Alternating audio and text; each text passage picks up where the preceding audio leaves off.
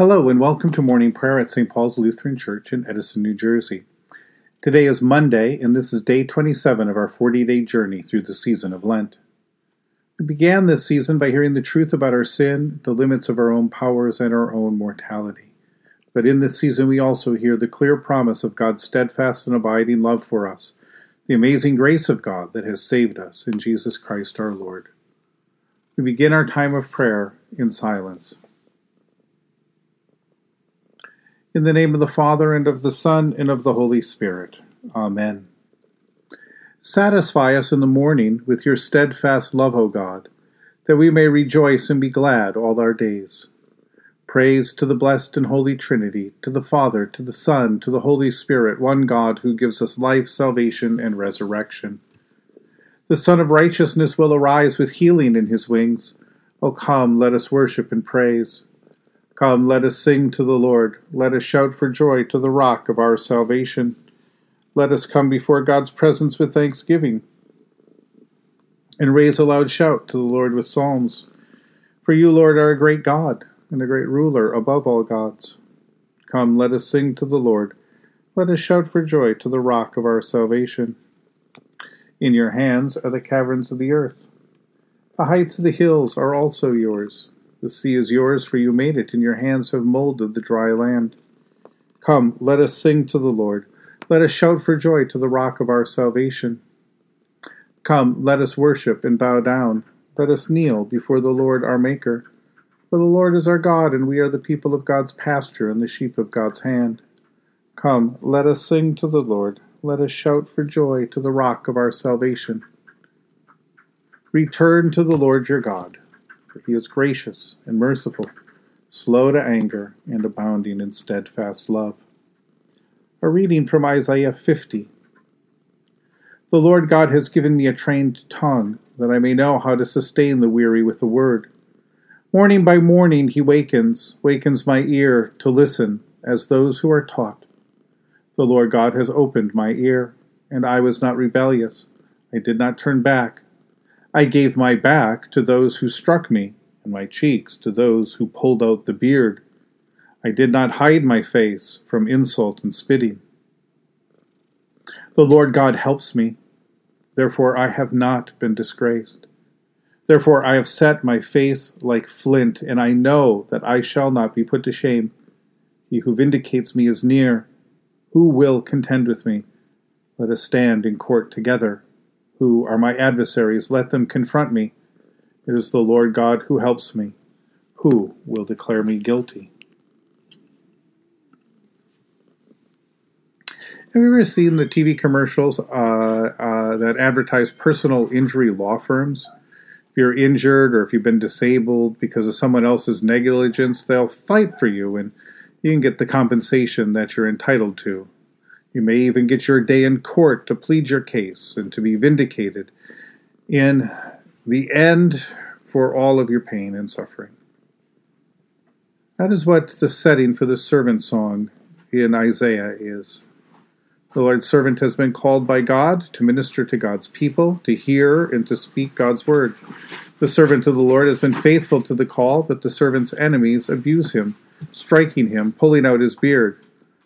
They add insults to his injury, but he pleads his case before the Lord. The servant calls for a favorable judgment, calls for, trusts in God for vindication. He is righteous, and now the Lord will act on his behalf. We are coming to the end of our journey through Lent. We are headed to the cross. Jesus will embody the word of Isaiah's suffering servant. Jesus has been faithful, and his enemies have insulted him and soon they will have him killed. As all of this plays out, it plays out before God. God sees it all, and Jesus dies, commending his spirit and his case into God's hands.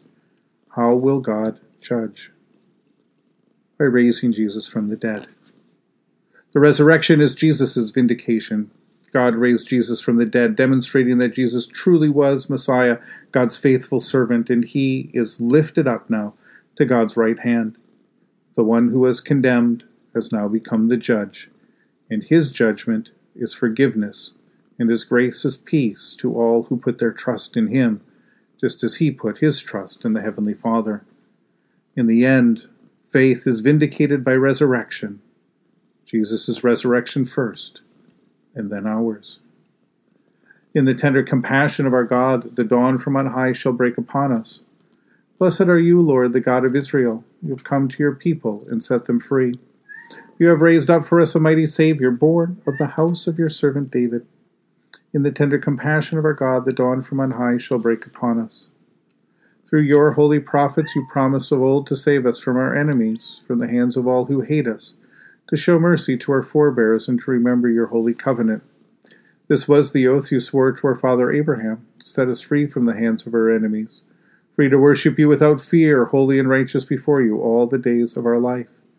In the tender compassion of our God, the dawn from on high shall break upon us.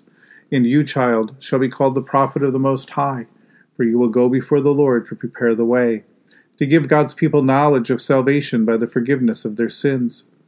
In the tender compassion of our God, the dawn from on high shall break upon us, to shine on those who dwell in darkness and the shadow of death, and to guide our feet into the way of peace. In the tender compassion of our God, the dawn from on high shall break upon us. The Lord be with you. Let us pray. God of mercy, we thank you for the resurrection dawn, bringing the glory of our risen Lord who makes every day new. Especially we thank you for the sustaining goodness of your creation, for the new creation in Christ and all gifts of healing and forgiveness, for the gift of relationship with others, for the communion of faith in your church. For who else, for what else do we ask? Merciful God of might, renew this weary world. Heal the hurts of all of your children, and bring about your peace for all in Christ Jesus, the living Lord. Especially we pray for those who govern the nations of the world, for the people in countries ravaged by strife or warfare, for all who work for peace and international harmony, for all who strive to save the earth from carelessness and destruction, for the Church of Jesus Christ in every land.